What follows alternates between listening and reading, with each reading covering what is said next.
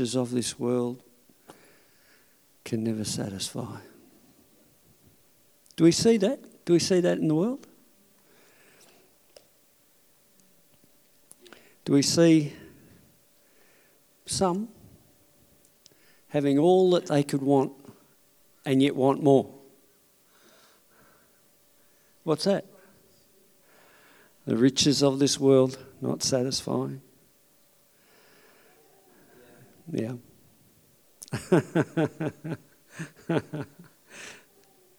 Jesus satisfies. Hallelujah.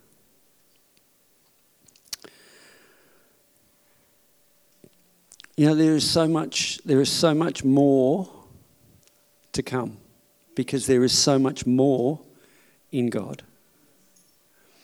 And you know, there's, the, there's a, a, history of, of the church where God has, has brought a revelation and people have received that revelation and then camped around that revelation and made it a doctrine and not moved on.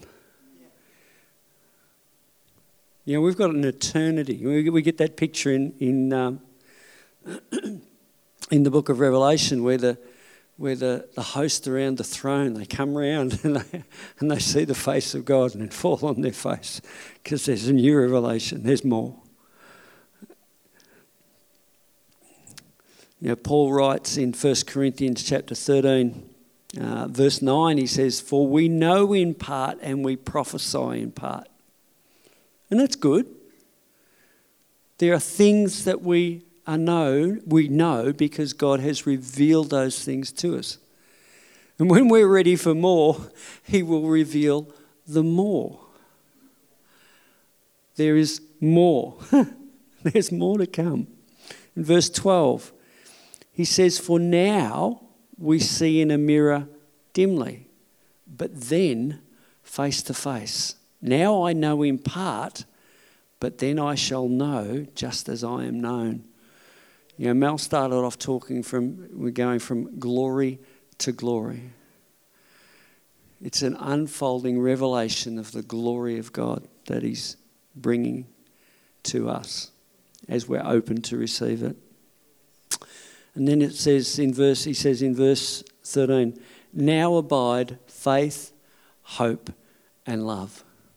But the greatest of these is love. Glory to God. So Jesus said in John 13, 14, 34, A new commandment I give unto you that you love one another as I have loved you. Now, now people came to Jesus and asked, what was, What's the greatest commandment in the law? And he said, Well, love the Lord your God with all your heart, all your soul, all your mind, all your strength, and your neighbour as yourself. That's the greatest, that's, that fulfills the law. If we were to do that, love God and love each other, we've fulfilled the law. that would be the fulfillment of the law. But he says here, a new commandment I give unto you that you love one another as I have loved you. so, how did Jesus love us? Jesus loved us by fulfilling the law so that the requirements of the law that we couldn't keep would not be held against us.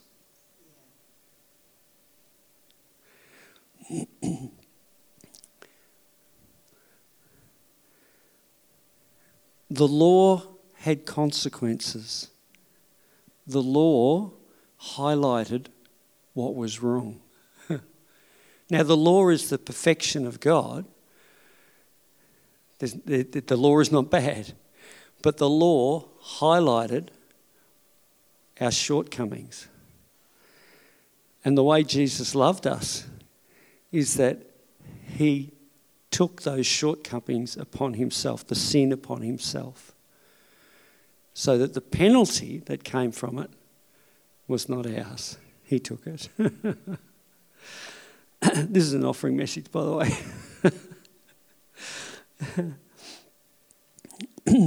so when we give ourselves to Jesus in any area of our lives, we are graced to live out the righteousness that He gives us. Say that again. When we give ourselves to Jesus, in whatever, whatever area that is, there's a grace that God gives for us to live out the righteousness that He has given us. I want to read um, 2 Corinthians chapter 8. Oh, and I want to read it out of the Passion. So here comes the Digi Bible. Shortly. 2 Corinthians chapter 8 from the Passion, verse 1. Beloved ones, we must tell you about the grace God poured out upon the churches of Macedonia. For even during a season of severe difficulty, tremendous suffering, and extreme poverty, their superabundant joy overflowed into an extravagant and into an act of extravagant generosity. So, what's the superabundant joy? It's the joy of their salvation. That's our superabundant joy. You know, David, David wrote in, a, in the Psalms, Restore unto me the joy of my salvation. The joy of the Lord is our strength. Strength to do what? To do whatever He's called you to do. Verse 3 For I can verify that they spontaneously gave, not only according to their means, but far beyond what they could afford. They actually begged us for the privilege of sharing in this ministry of giving to God's holy people who are living in poverty.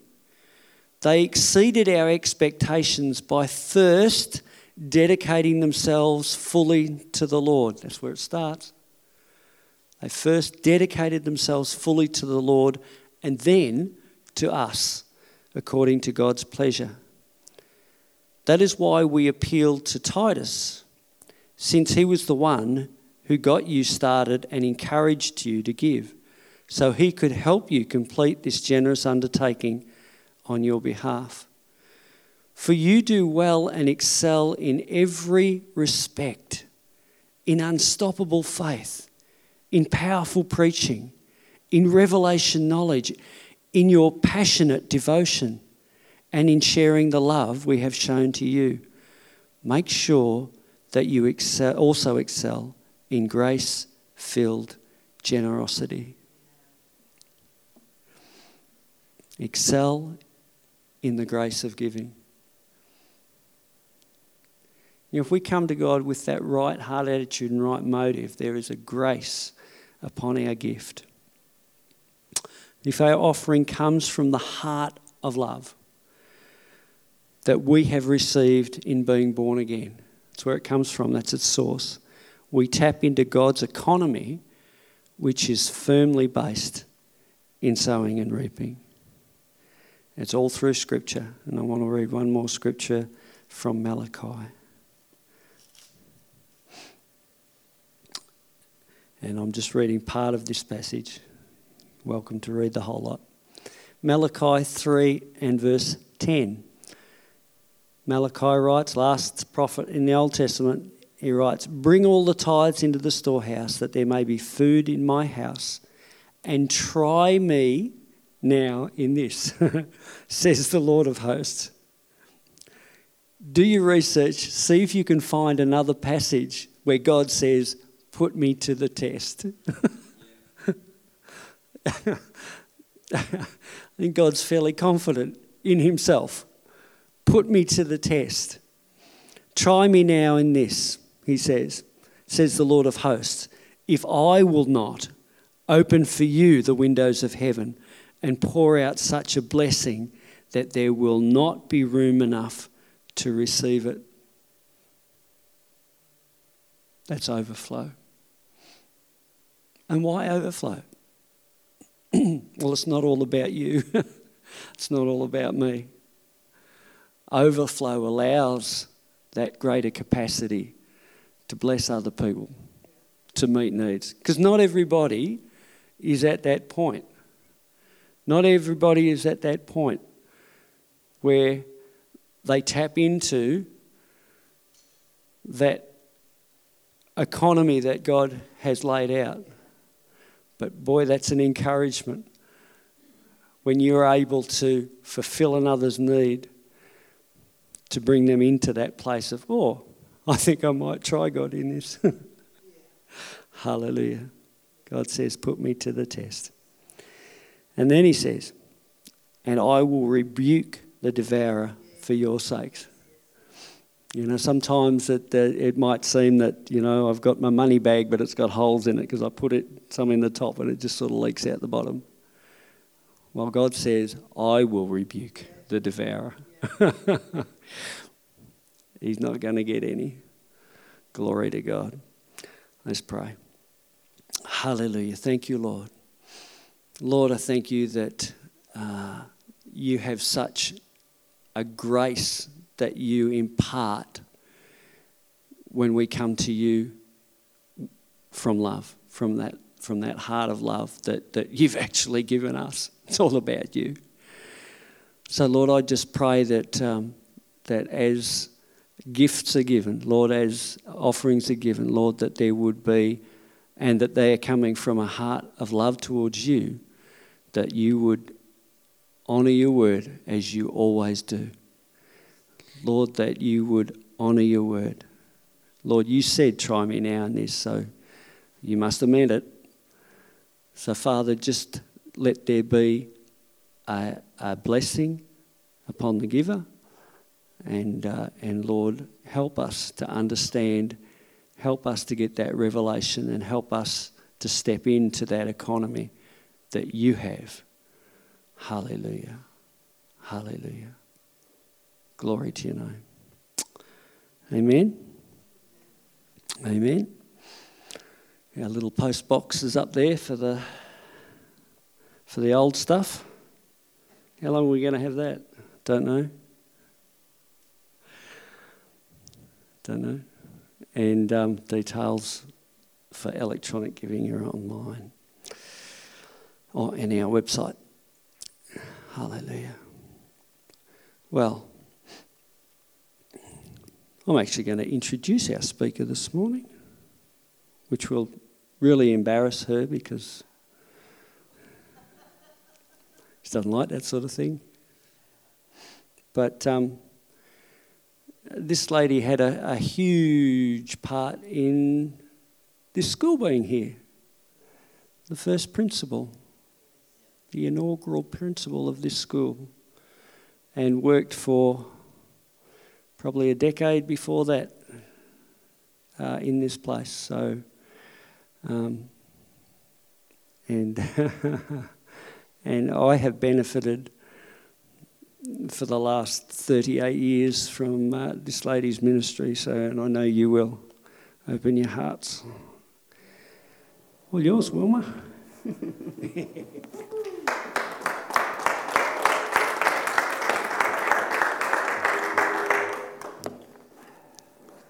Thank you, Timothy. We call him Timothy when he needs to be called Timothy.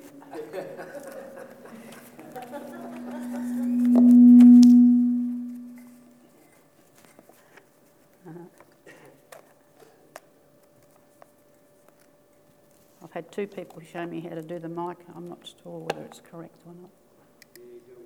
All good? Um, just in starting this morning, I'd like to just give a bit of background for what, uh, for what led me to uh, this topic that I'm going to be talking about this morning.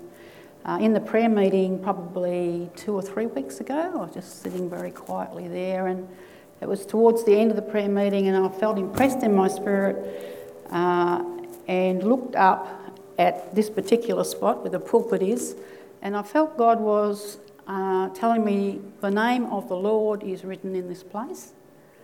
And I, I just, I was just sitting quietly, and, but the more I looked at it, the more impressed I became with it, and the more I felt an anointing coming from it. Or, uh, well, how can I describe it? an overwhelming in my spirit, a response in my spirit. So I knew it was the presence of the Lord as I was looking at the name. I couldn't see the name in the, in the sense of having a vision or anything. I just knew this was the spot and that the name of the Lord had been placed on this place.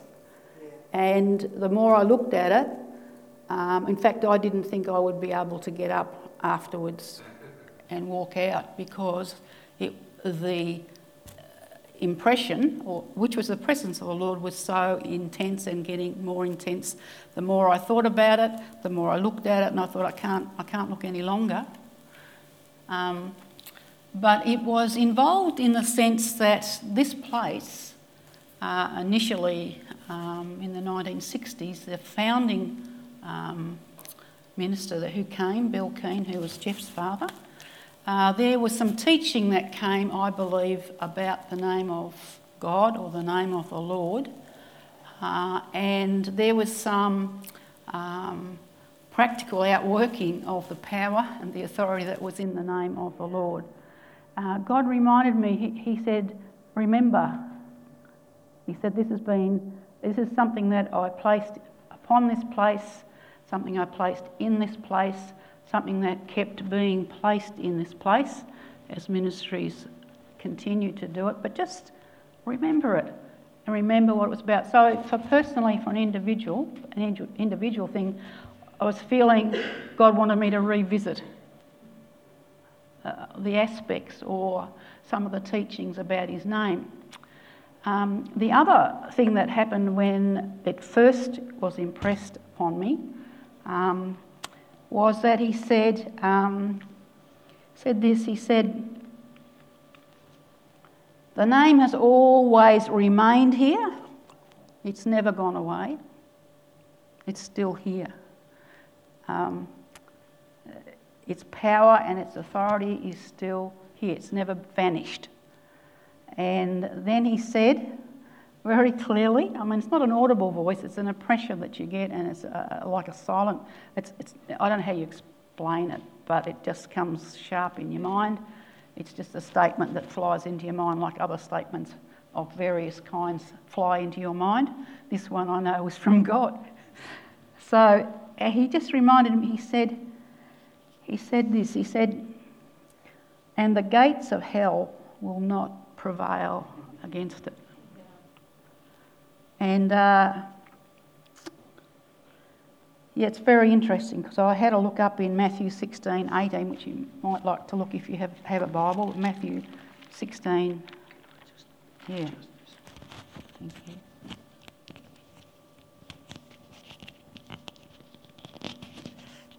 Thanks, Tim. So in Matthew 16, um, 18, it's just a very familiar verse. It's um,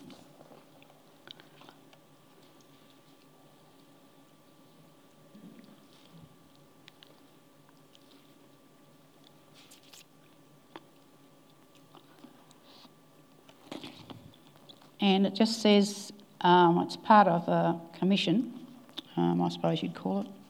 It's just talk, just talking about um,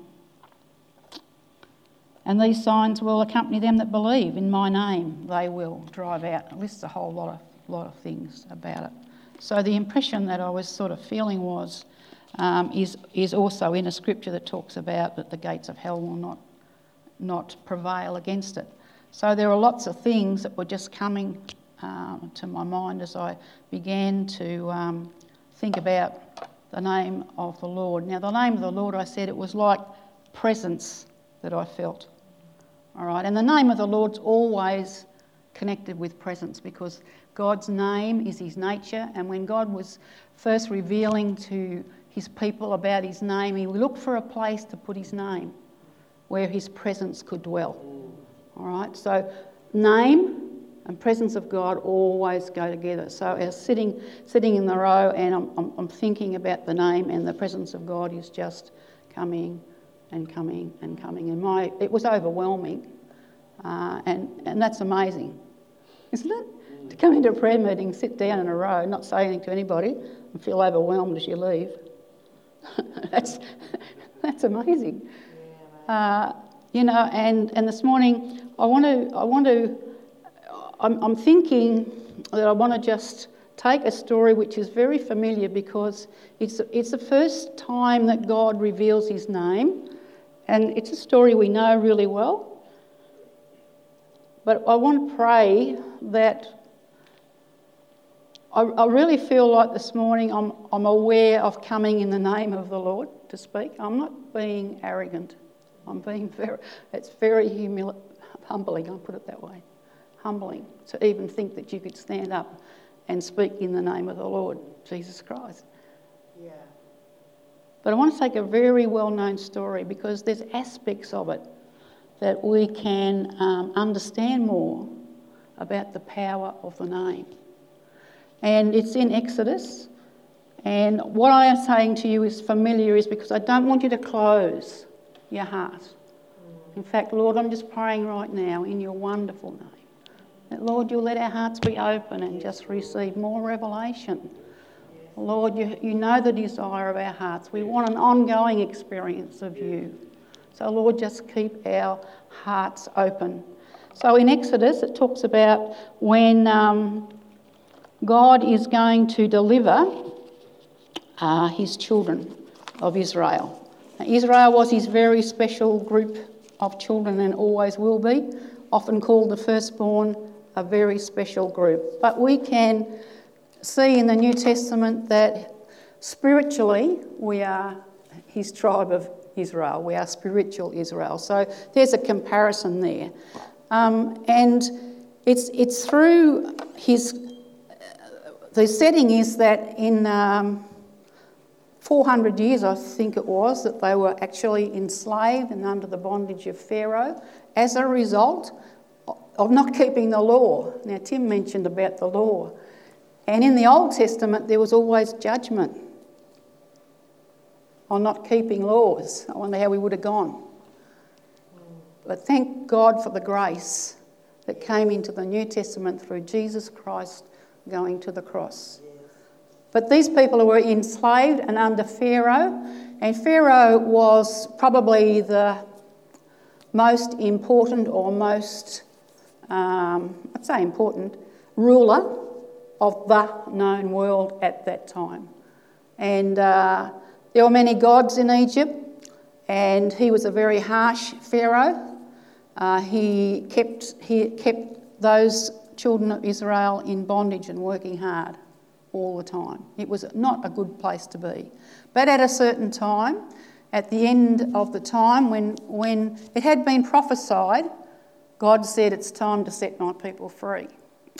Now, Pharaoh is really uh, an analogy of the king of what shall we say, of our natural world. Maybe, maybe you could see him as an anti God figure, um, a demon force, if you want to put it, or a force um, acting under demons. And, but it was time. It was time for God's people to be free. I'm going to tell you this morning, it's time for God's people to be free. Yeah. yeah. You know, he said, enough is enough. You, I've allowed you to go so far and no further. Yeah. It's time to be free. Yeah. And um, so what he did was, and actually I think it's really funny, as I say, God has got a sense of humour. A little bit further on in Exodus, it tells you that God put Pharaoh in that place for such a time so that he, it may be revealed how good God was, great God was, and how powerful God was um, which is God's sense of humour, isn't it? So it's time now to be free. And so he, um, Moses, Moses had been brought up in Pharaoh's, Moses had been, had a calling on his life. And he's a baby. God saw him as a deliverer. That's what he was called. And through all sorts of things, you know, you know how it happened to Moses? He could have been dead, but God watched over him, and finally he's placed in Pharaoh's um, palace, being looked after his mother. I don't know whether you know all the story, but great story. That's not a story, it's true. I mean, it's a true story. But, you know, he for some reason, um, didn't want, he got himself into strife with, with his position and, and how, how he mistreated some of the um, Egyptians. And he's, he's, he's run off into the back desert trying to get away from Pharaoh and, and God, trying to get away. And he, he thinks he's hiding there. You, do you know you can't hide from God? But couldn't help himself. He hid from his calling that God had placed on him when he was a baby.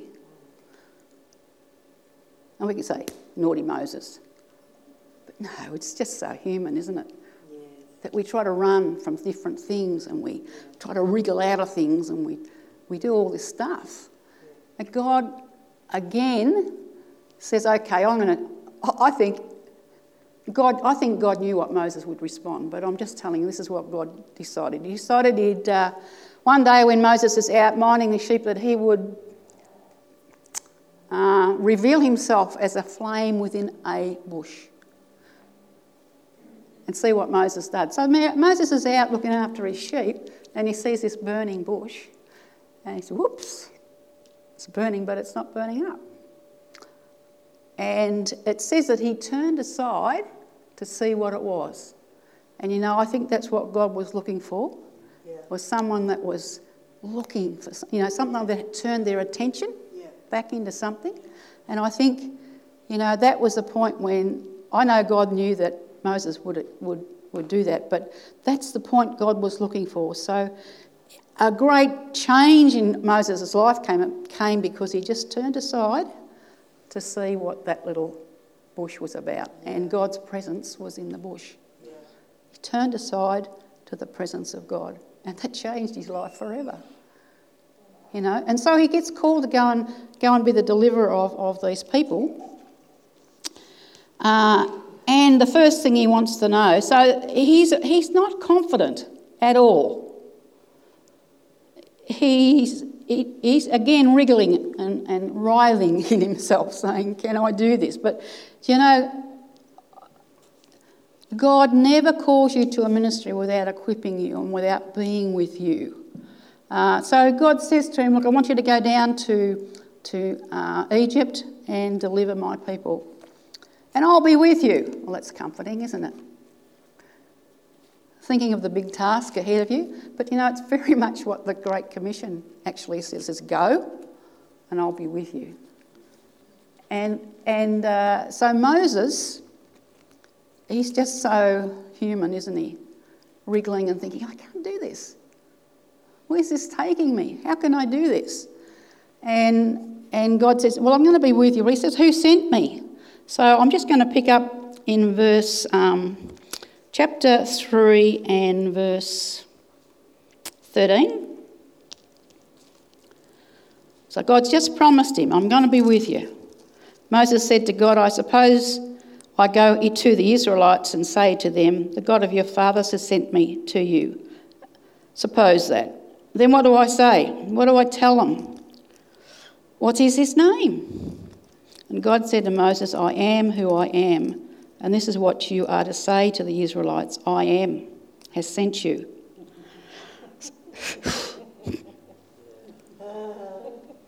I am who I am.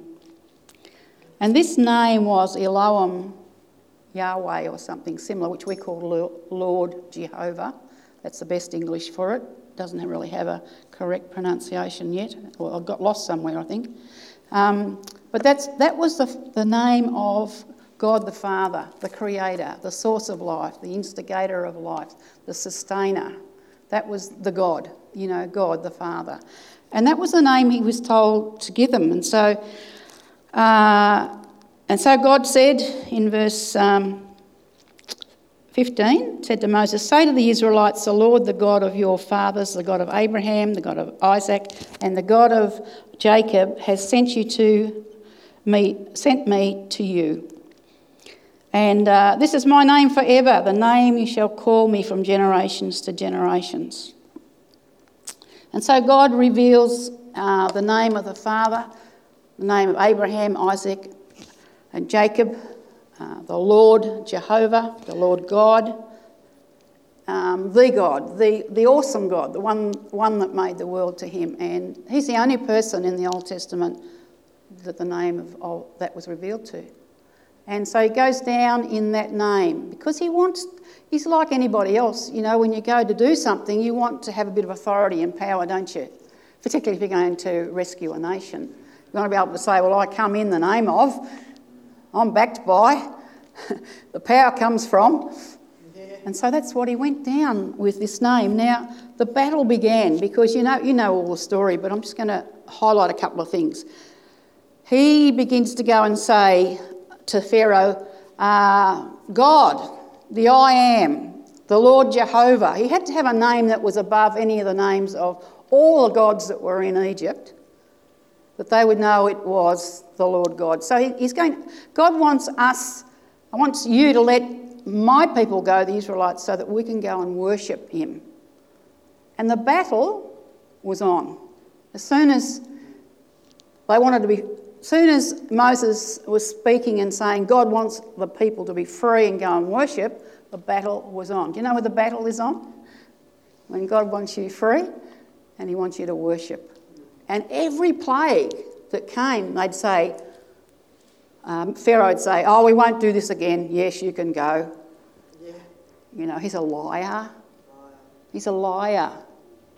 You can go free. Just do this. You can go free. No, I'm not going to do that. You can go free. Yeah. And the same thing was mentioned all the time by Moses. Let my people go free that they might worship me. Yeah. They might worship God. And so there was a real battle on worship. And uh, eventually, the last, the last plague that hit them was called the plague of the firstborn. Now, the firstborn is very interesting because Israel was God's firstborn. And God had promised through his covenant with Abraham that, um, you know, Israel would possess the land. If you look in Genesis, his seed would possess the land. But they were the firstborn, and it was the firstborn that, that God said, I will take the firstborn of Egypt unless you let my people go. And so the firstborn child, when the angel passed over, they died. Now, the ones that, the, the great thing about this is that God also said that um, the children of Israel were to take the Passover lamb and kill the lamb and put the blood on the lintels or the houses. And when the angel of death came over, and those that were in the house where the, where the blood was on the door, um, he would pass over. It was a, it was a type, beautiful picture of the Passover lamb because it says Jesus at cross is our Passover lamb if you look in the New Testament. A beautiful type of the provision that Jesus Christ made for us and the shedding of the blood. And the name is in there and that deliverance that it brought. Incredible. And so I just, I just go over to Exodus 14 if you've got your Bible. Just pick it up in here a little bit further. So we know there was a big, um, terrible catastrophe of, of, of the death of the firstborn uh, sons of every family in Egypt. How terrible. Just a dreadful thing. And so Pharaoh finally said, Oh, you, okay, you can go. But even then, as they started and they got near the Red Sea, they could hear the chariots of Egypt coming after them. The devil is a liar. Such a liar. Don't get caught by his tricks. So, um, so as Pharaoh and his chariots, it says they pursued, pursued them in verse 8 chapter 14. Um, that he pursued the Israelites who were marching out boldly, so they left well. The Egyptians, all the Pharaoh's horses and chariots and horsemen and troops pursued the Israelites and overtook them as they camped by the sea, and it names a couple of places. So here they go, going towards the sea. God's delivered them. They're on track, they're behind Moses, everything's looking rosy, and suddenly they hear this great noise behind them. And it's the roar, It's the roar of the chariots chasing down. It's almost like they're breathing down their neck. You know, the, the enemy's breathing down their neck. It's a great roar. Do, do, you know the, do you know the devil makes a lot of noise? He does. He actually makes a lot of noise about nothing, but he makes a lot of noise. Yeah. And sometimes in the battle that we have, and the feeling that we have, yeah, I'm getting on the right track, I'm on the right track, uh, but I feel like the chariots are after me and they're breathing down my neck. Yeah. There's a big roar. Yeah. It's, it's, it's a noise probably in your spirit that you feel. It's, it's a fear provoked yeah. thing. It's, it's, it's done to, to provoke fear, you know, and um, we can get so focused on the noise that we get lost in our fear. You know, and that's a really sad way to be overwhelmed. But you know, there's somebody called the Lion of Judah that yeah. roars louder. Yeah. Roars louder than the sound of the chariots. And I'm, I'm just comparing that with the sound of, of the devil, or the sound of evil, or the sound of whatever you want to call it. Um, and, uh, and so it says that they actually looked up. It says in verse um, 10, it says, As Pharaoh approached the, approached, the Israelites looked up, and there were Egyptians marching after them. And they were terrified and cried out to the Lord. They said to Moses, Was it because there were no graves in Egypt that you brought us to the desert to die? What have you done to us by bringing us out of Egypt? Didn't you didn't we say to you in Egypt, Leave us alone, let us serve the Egyptians? It would have been better for us to serve the Egyptians than to die in the desert. Hmm. It's a lie. what a lie. Did they really think that it was better to go back into Egypt and in, in the bondage and serve Pharaoh? Was it really better? It was a lie. It was the biggest delusion. But they focused on it. And then fear arose, and the noise of the battle arose. And it frightened them, it scared them. You know, sometimes when we get, we get walking with God, it happens. I mean, this was a major thing, but it can happen all the time to us. We can think, oh gosh, when we're starting on our journey with, as a Christian, we can think, Oh, look, it was much easier. It really was much easier not to be one. Yeah. Anybody ever heard that one? I won't ask you to put your hand up. It's much easier just to go and be. Be amongst the Egyptians, be amongst those that don't know God. All right, I've got to do a bit of this and a bit of that for them, but, you know, and they'll keep me in bondage. But it's a lie. It's the biggest lie. And it's one of the things that when you start to walk seriously with God, it's one of the things that you will definitely face and definitely have to deal with. God, God's um, wooing you along in, in the way that He's got for you. He's got a path for you, He's got the escape for you, He's got the, the way that you should go because God had promised, that, promised to these people that they would possess a land of milk and honey. It was going to be a good land. Um, what happened to that promise? oh, it's better that we should go back. Do you know I've heard so many people say that in Christian walk over the, uh, walk over the years? So, oh, don't go back. I feel like saying, don't go back. It's not better. It's a lie. Don't listen to it. Particularly people that have a calling for ministry on them. Yeah, yeah, yeah. Now, why would that be? Why would that be? Because he knows that if this person makes it through to ministry and starts preaching in his name, and the backing of heaven is behind it. Whew, he's a danger. We've got to knock them out. So he tries to knock you out. You know, particularly people that have, have maybe ministry and things like that. So don't get fooled. It's, it's a lie. Um, so they get to the Red Sea, and this is what, well, I like, I'll read what Moses said because it's, it's a great answer. I don't think, I also think that they were really in an agitated and bewildered, overwhelming, bewildered state when this happened. And Moses answered the people, Do not be afraid.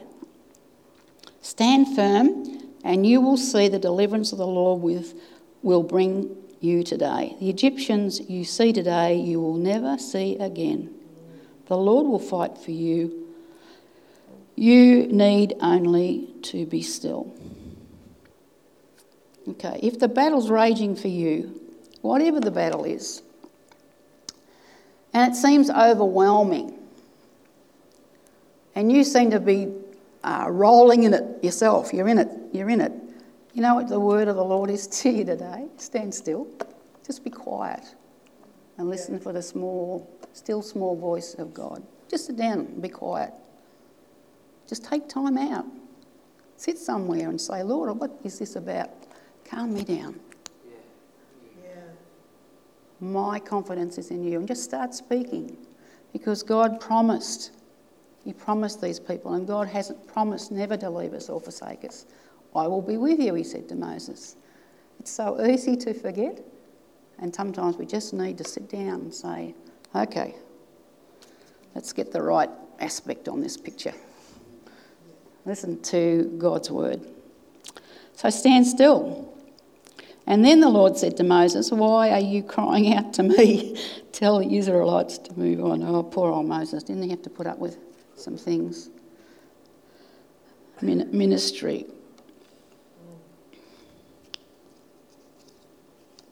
And he had to tell them to move on, move on from where they were stuck, what they were hearing, their fear. Move on from it. Get away from it. Move on to it towards where God is heading them. So, um, so he tells them to move on. And they're saying to him, Take us back to Egypt. We want to eat leeks and onions and we don't care what they do to us. He's saying, he's saying Come on, come on, let's go. We can do this. God is with us. God's going to fight our battle. God's going to fight our battle. And God's going to fight our battle. But here's an interesting thing in um, verse 9 it says, And the angel of God, who had been travelling in front of Israel's army, withdrew and went behind them. There's a bit of angelic activity here. So, as they were going towards the Red Sea, which, let's be realistic, they didn't know what was going to happen, they didn't know how they're going to get around it. It didn't look so good, what was being promised. It looked like a big barrier in the way. But as they're going towards it, it, it says there, there was an angel that was out in front, some angel activity. But as they, as they got near, uh, this angel moved to the back of the army because the enemy was really close. He just slotted in there at the back between God's people and the enemy. Yeah. And the pillar of cloud also moved from in front and stood behind them.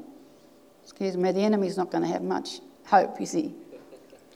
So the presence of God just moved behind.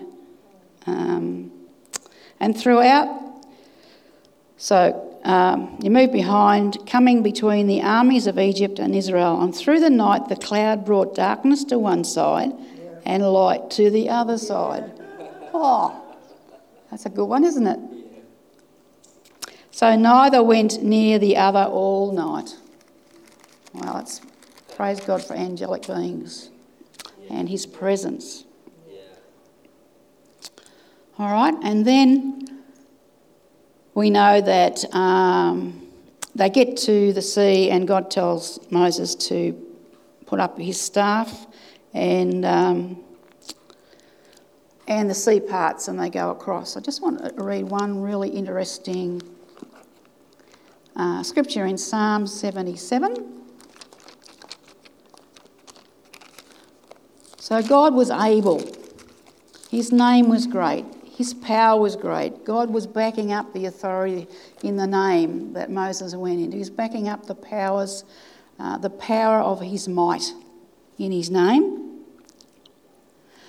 This is Psalm 77, and it's talking about um, this actual event.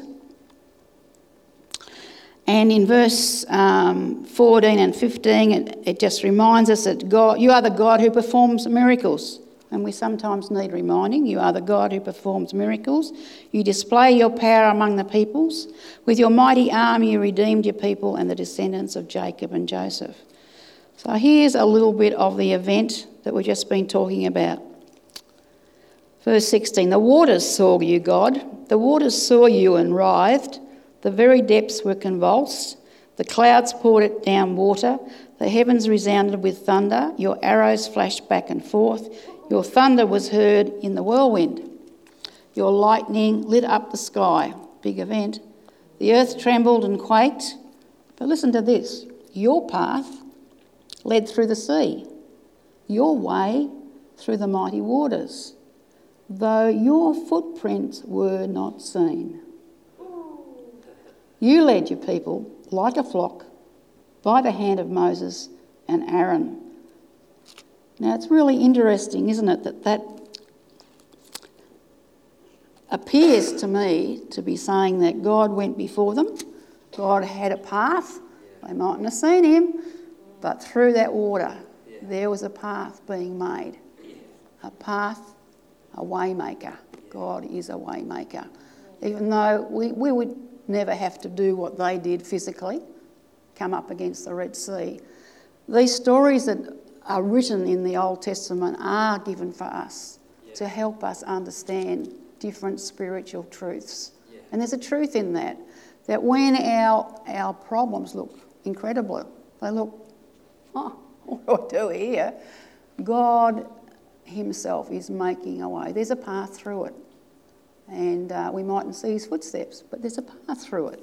And God is making the way. And the New Living Translation says, Your road through the sea, your pathway through the mighty waters, a pathway no one knew was there. But God knew it was there. It was there. Mm. It's a good one, isn't it? Um, and so when they get to the other side, there's a great rejoicing as, as you know, the, the waters come over and Pharaoh um, is destroyed and, and his armies which is no mean feat. But God says something to them, oh, I can't quite see it there, but He says something to them. He says, oh, in, the, in the story it says, and the Israelites saw the Egyptians dead on the shore. So they were across on another shore and they're looking over, and from the shore they just saw Egyptians dead. And we know that um, God is going to deal with those that come against his people, but there's also another aspect there I, I find really helpful, myself personally, is I know that it talks about um, that this is a picture of our baptism or even, even the baptism of a nation, the waters. When we go into the water and we say, we're buried in the name of the Lord Jesus Christ, and then we're resurrected, and then all our old self we leave down there. That's spiritually, they're dead. Do you know, this has always helped me when something that I thought was dead gets up, it stinks, all right? So, something in, say something that I may have had to deal with in my life, or you may have to deal with in your life. We think it's dead. We, we buried it, you know, we buried it. But it gets, maybe it gets up and it stinks because it's coming out of a wrong place. This has really helped me to remember this story that the Israelites looked and they saw the Egyptians dead. Yeah. And sometimes when something might, you know, rise up, I'll say, No, you're dead. I saw you dead. You were dead. Yeah. You were dead. You're dead. You're not getting up again. So I actually see that thing dead. And that's really, really helped me um, just personally. Um, so, you know, and and so it was a, mar- a wonderful deliverance. And then they sing, they get over the other side and they have this great celebration and they sing the song of Moses, of deliverance. And if you look in the book of Revelation, there's a, there's a time when they sing the Song of Moses. It's a great deliverance. Um, and it's just, um, it's interesting, just an interesting fact on this story. Um, so I, I took that this morning because I just wanted to maybe initially mention the power of, of the name of Jesus. And it says, it says in Proverbs that the name of the Lord is a strong tower and the righteous runneth in and is safe. We've like, got a safe house in the name of Jesus. Um, and uh, that name that was revealed in the Old Testament is an Old Testament in an Old Testament revelation of the name of God, which is the name of the Father. And but when you get into the New Testament, there's another name. It's a greater name, uh, and it talks about it's the name of Jesus. It talks about the Lord Jesus Christ, uh, and it says that um, it's the greatest name. It's it's it's the one. Um, given to him a name above every name. It's in Philippians.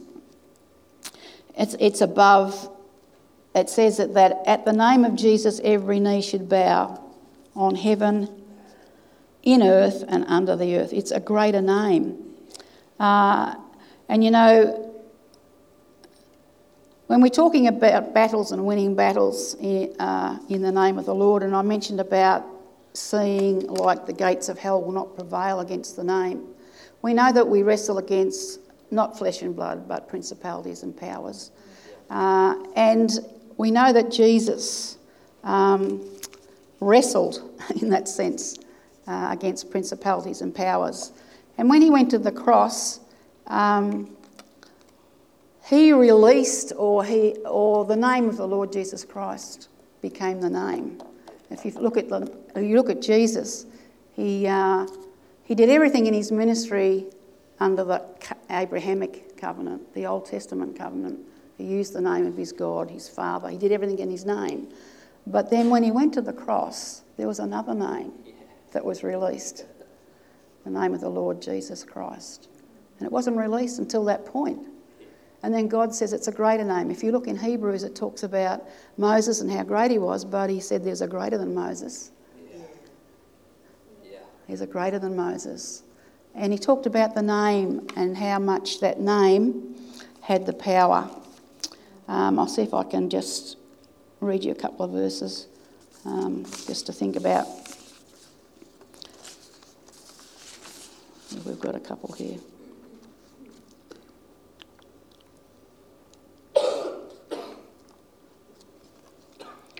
uh, in Hebrews 2 and 14.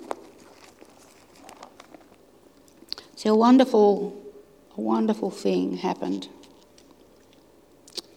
A wonderful thing happened. Gosh, it's really hard to, to comprehend it. Uh, it says in verse 1 of Hebrews 1 In the past, God spoke to our ancestors through the prophets, and at many times in various ways. But in these last days, he has spoken to us by his Son, whom he has appointed heir of all things, and through whom also he made the universe. The son is the radiance of God's glory and the exact representation of his being, sustaining all things by his all powerful word. After he had provided purification for sins, that's when he went to the cross, he sat down at the right hand of the majesty in heaven. So he became as much superior to the angels as the name he has inherited is superior to them. Um, this name, that's, it's just incredible. And it says over in verse uh, 14, I think I'm in, of chapter 2 since the children have flesh and blood, he too shared in their humanity, so that by his death he might break the power of him who holds the power of death, that is the devil. So when Jesus went to the cross, um, when he went to the cross, something happened. That power of the name of the Lord Jesus Christ was released. Now, it's really, it's, it's really hard to understand the fullness of this, but what happened was when we accept Jesus Christ and his blood, we actually become a son of God. The Bible says we're seated in heavenly places with him or in him. Now, when Jesus went to heaven, it says that he sat on the right hand of God. Um, you know, and when you say it's about somebody, oh, he's my right hand man, you mean he's got the power. When Jesus went to the cross and he sat at the right hand, he had the power. When Jesus uh, went to the cross and he was in the grave three days, he fought a battle. He fought a battle on the cross, he fought a battle in three days, and then he rose again. He fought a battle and he overcame uh, hell and all the gates of hell and everything it represents. He overcame it. And so he has an authority over it. It says that that name is a, is a name uh, that every knee should, knee should bow in heaven, in earth, and under the earth, everywhere. A greater name. But the, the amazing thing is that when Jesus died on the cross and shed his blood for us, and we believe in him, we're seated with him in heavenly places, and we're a son or a daughter, however you want to see it. But that makes us an heir, and it makes us a joint heir with Jesus Christ. And you know, in a family, the son, so called, this was very, this is very, maybe a very um, traditional way of looking at the family, but God, in God's uh, world, the family, the son gets to inherit everything. Yeah. It's his son. So not only was God's, uh, Jesus' name released when he went to the cross, the name of the Lord Jesus Christ, a greater thing. And you think of what Jehovah Jireh, you know, the, the I am who went with Moses. If you think of what God was doing, he was releasing the greatest name ever. Yeah. wasn't taking away the Father's name, but yeah. it, it was, I don't know, how would you say it? was a fullness of the name. And we joined heirs. Gosh. Yeah. So we're entitled. We're entitled to have the authority and the power. We didn't earn it. We don't deserve it. But we got it.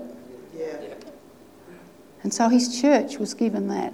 So you never see any acts done in the name of the Lord Jesus Christ in the Gospels, only in the book of Acts and thereon. Because the name of the Lord Jesus Christ was released to his church. And it's a powerful name. Yeah. And it holds authority.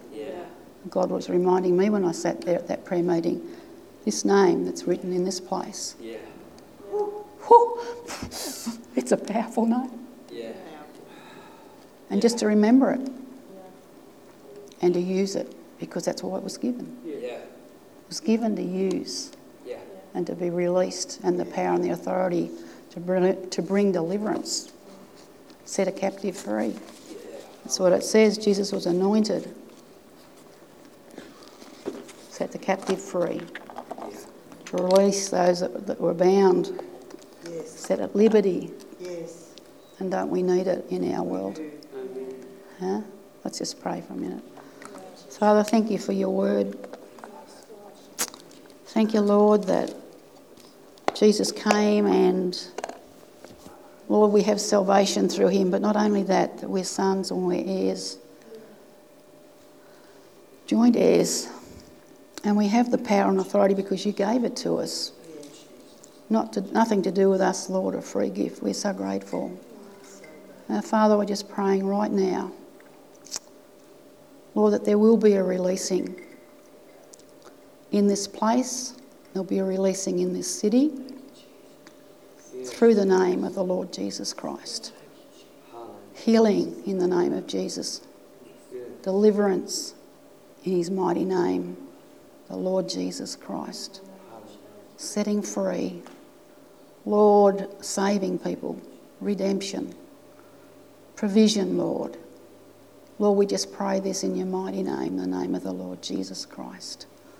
Amen and amen.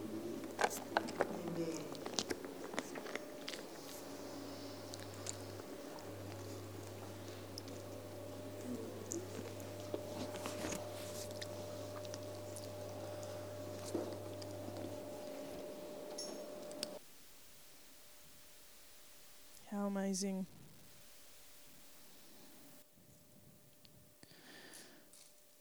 We're going to enter a time of communion. If you haven't got a um, communion element, they're down the back there. Feel free to help yourselves.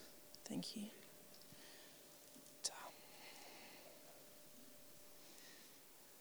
That was an amazing word, Wilma. Really good. Wilma mentioned um, a scripture in Hebrews 2 14, and I just want to reread it to you. Um, this is coming out of the Passion, no, it's not, NIV. It's coming out of the NIV. So, since the children have flesh and blood, he too shared in their humanity, so that by his death he might break the power of him who holds the power of death, that is the devil, and free those who all their lives were held in slavery by the fear of death. For surely it is not angels he helps, but Abraham's descendants. For this reason, he had it to be made like for this reason he had to be made like them, fully human in every way, in order that he might become a merciful and faithful high priest in service to God and that he might make atonement for the sins of his people. Because he himself suffered when he was tempted, he was able to help those who are being tempted. I really liked what Wilma said when she was ta- talking about uh, Moses and the burning bush. And she said it took him turning aside and having a moment, deliberately and intentionally engaging with what God was doing.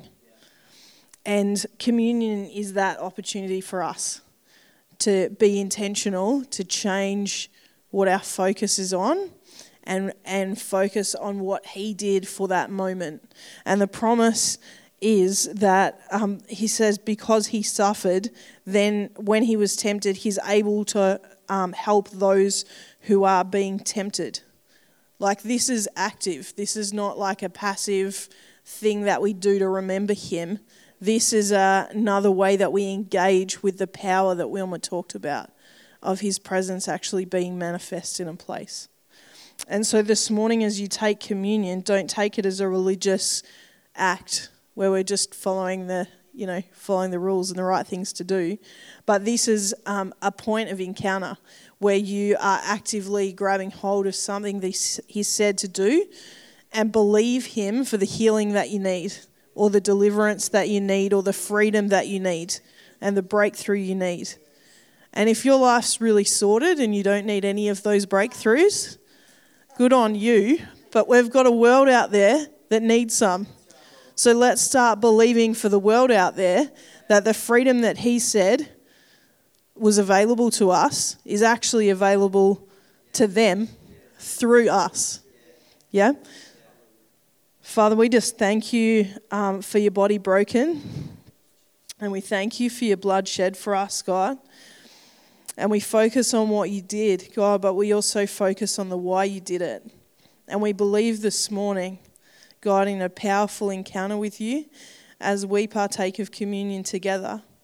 God, and we thank you that lives will be changed in this place this morning. Father, we thank you for physical mental and emotional healing over people as they take communion in this place this morning. Father, we thank you that this is active, God, and it's going to change lives.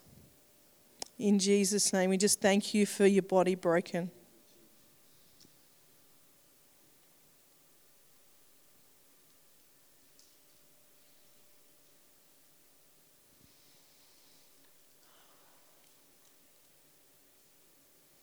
Yeah, and we thank you for the power of your blood shed for us and for this world.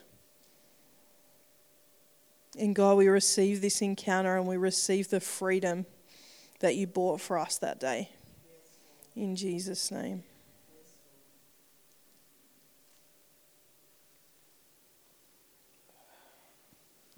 Amen.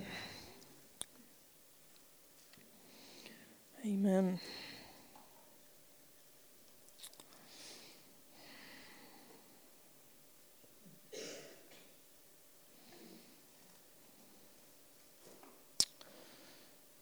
Amazing. Who's ready for another good week? Yeah? Amazing.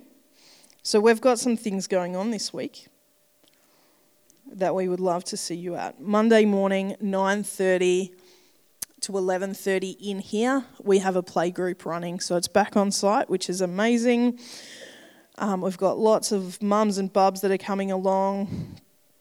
Um, if you've got a mum, if you've got a bub, come. If you don't and you want to serve, you can come too. So 9:30 Monday.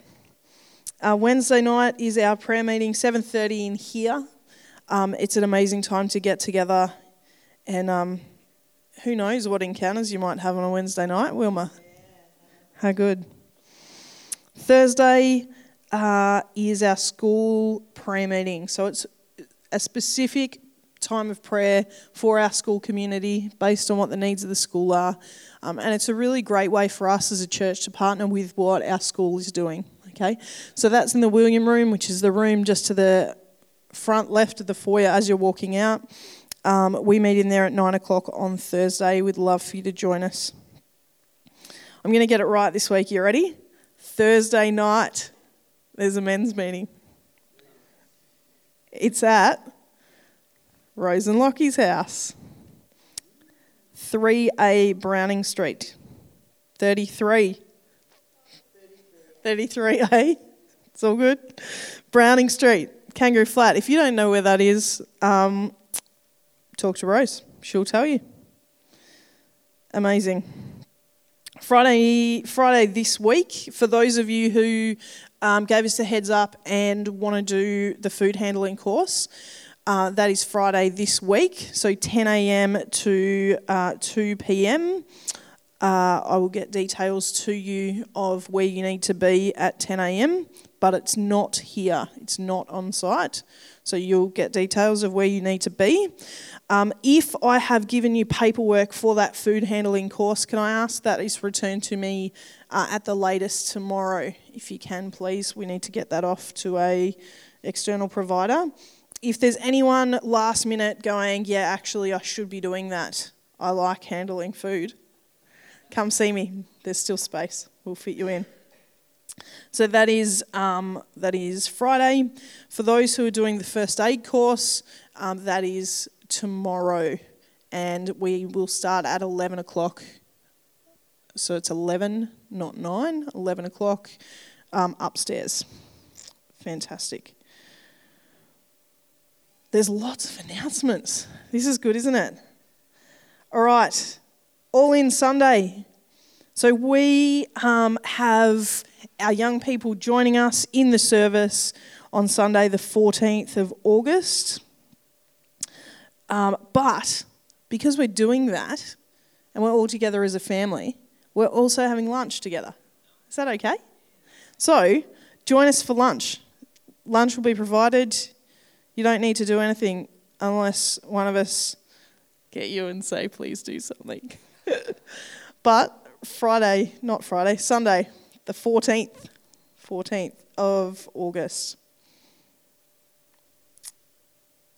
All right. One more announcement around things to do. We have our annual child safe training coming up on Wednesday, the 17th of August. So, no prayer meeting that night. There is an annual child safe training. So, that is everyone who would serve on anything within our community.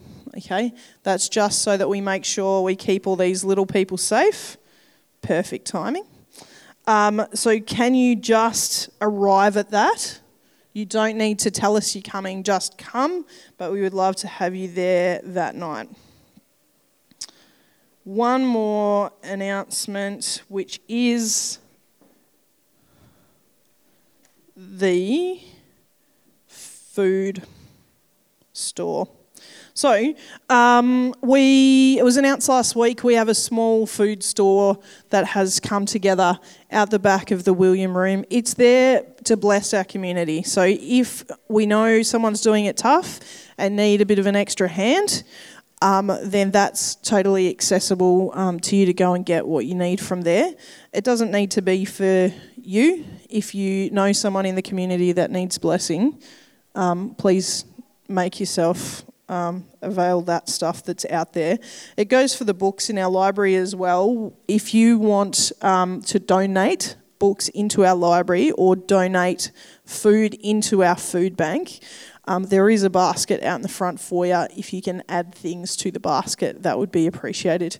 Just with the food coming through, can we please make sure that it's long life, tinned, um, anything that's non perishable and it's in date, um, so that we can put, put it in there and leave it there for when people are needing it. Is that okay?